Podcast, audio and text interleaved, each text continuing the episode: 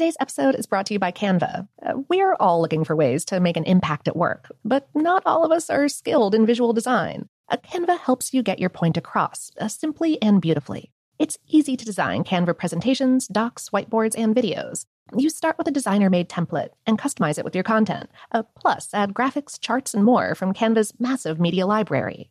Whatever department you work in, Canva is perfect for any task sales decks, hiring docs, marketing brainstorms, employee videos, you name it.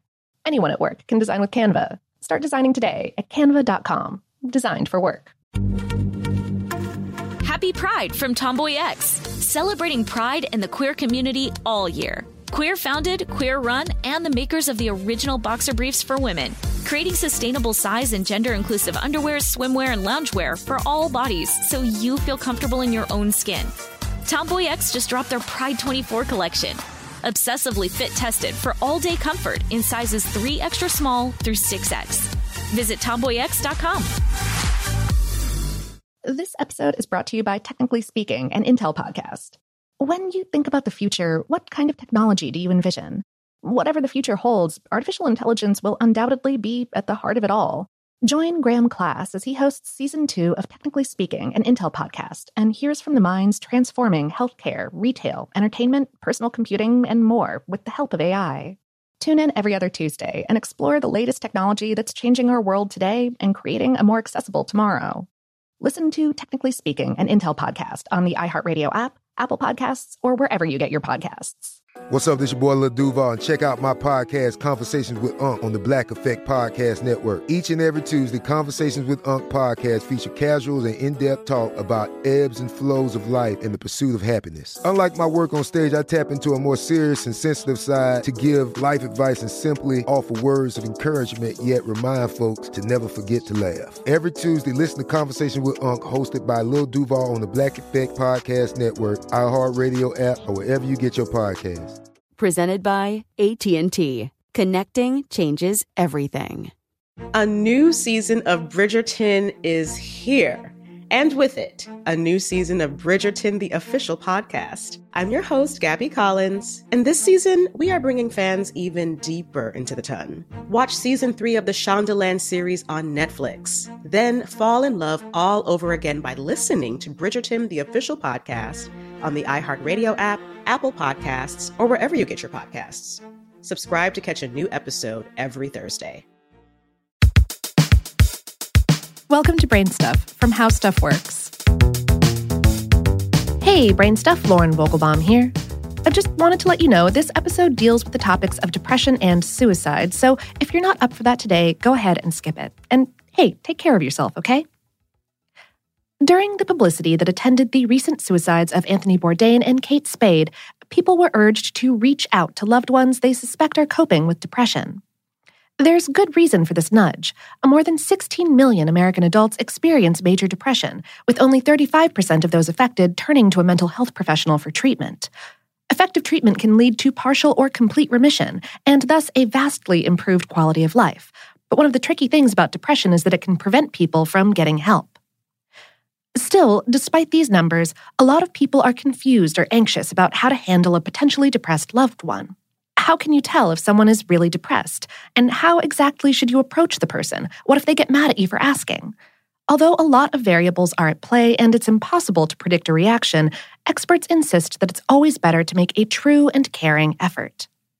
We spoke with Matt Onorato, Director of Social Work and an adjunct clinical assistant professor at The Ohio State University Wexner Medical Center's Harding Hospital. He said, People who contemplate suicide are ambivalent up to the end.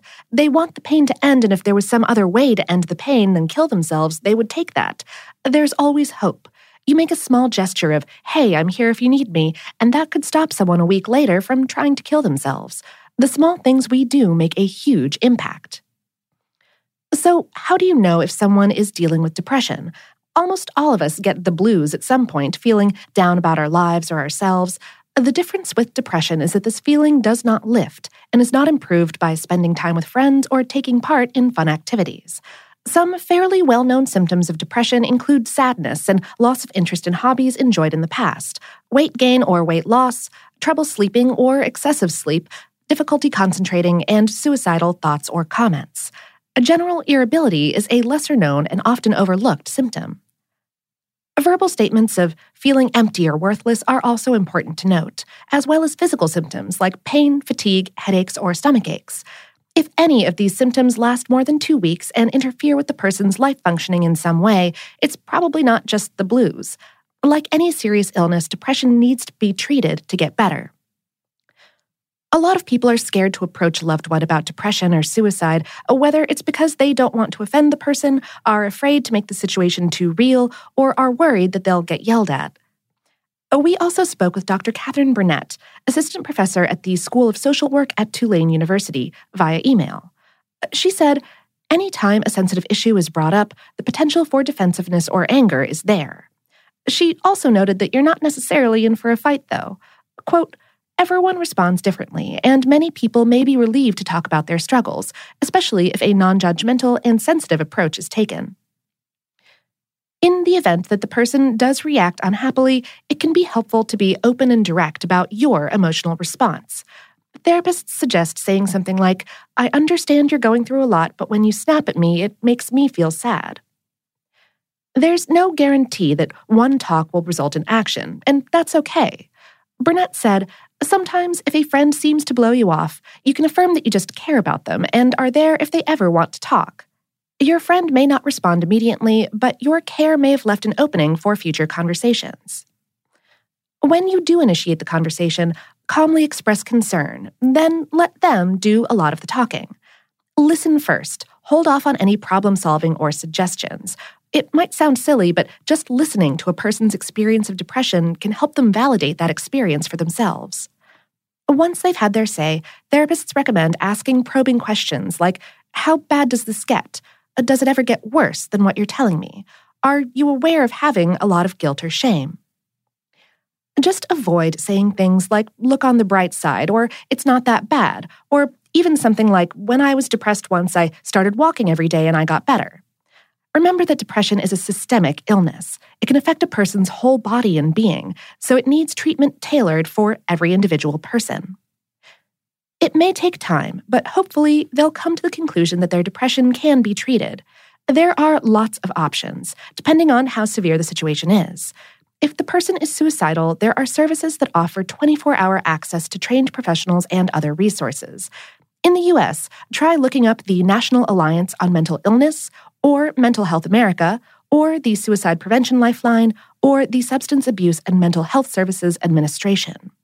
Some services are free, and there are federally funded outpatient and inpatient programs available to folks without insurance, with payment based on a sliding scale according to income.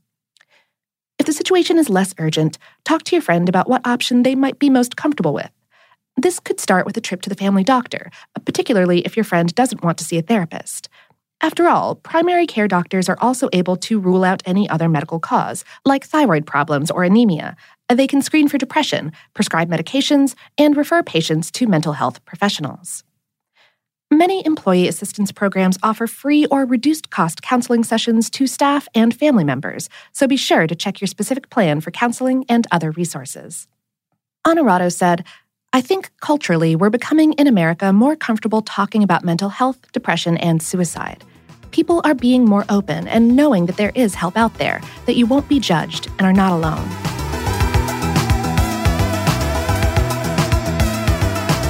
Today's episode was written by Alia Hoyt and produced by Tyler Klang for iHeartMedia and How Stuff Works.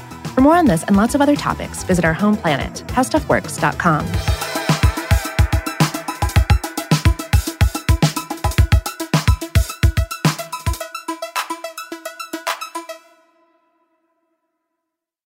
Happy Pride from Tomboy X. We just dropped our Pride 24 collection. Queer founded, queer run, and creating size and gender inclusive underwear, swimwear, and loungewear for all bodies so you feel comfortable in your own skin. Visit tomboyx.com to shop. A new season of Bridgerton is here. And with it, a new season of Bridgerton, the official podcast. I'm your host, Gabby Collins, and this season, we are bringing fans even deeper into the ton. Watch season three of the Shondaland series on Netflix. Then fall in love all over again by listening to Bridgerton, the official podcast, on the iHeartRadio app, Apple Podcasts, or wherever you get your podcasts. Subscribe to catch a new episode every Thursday.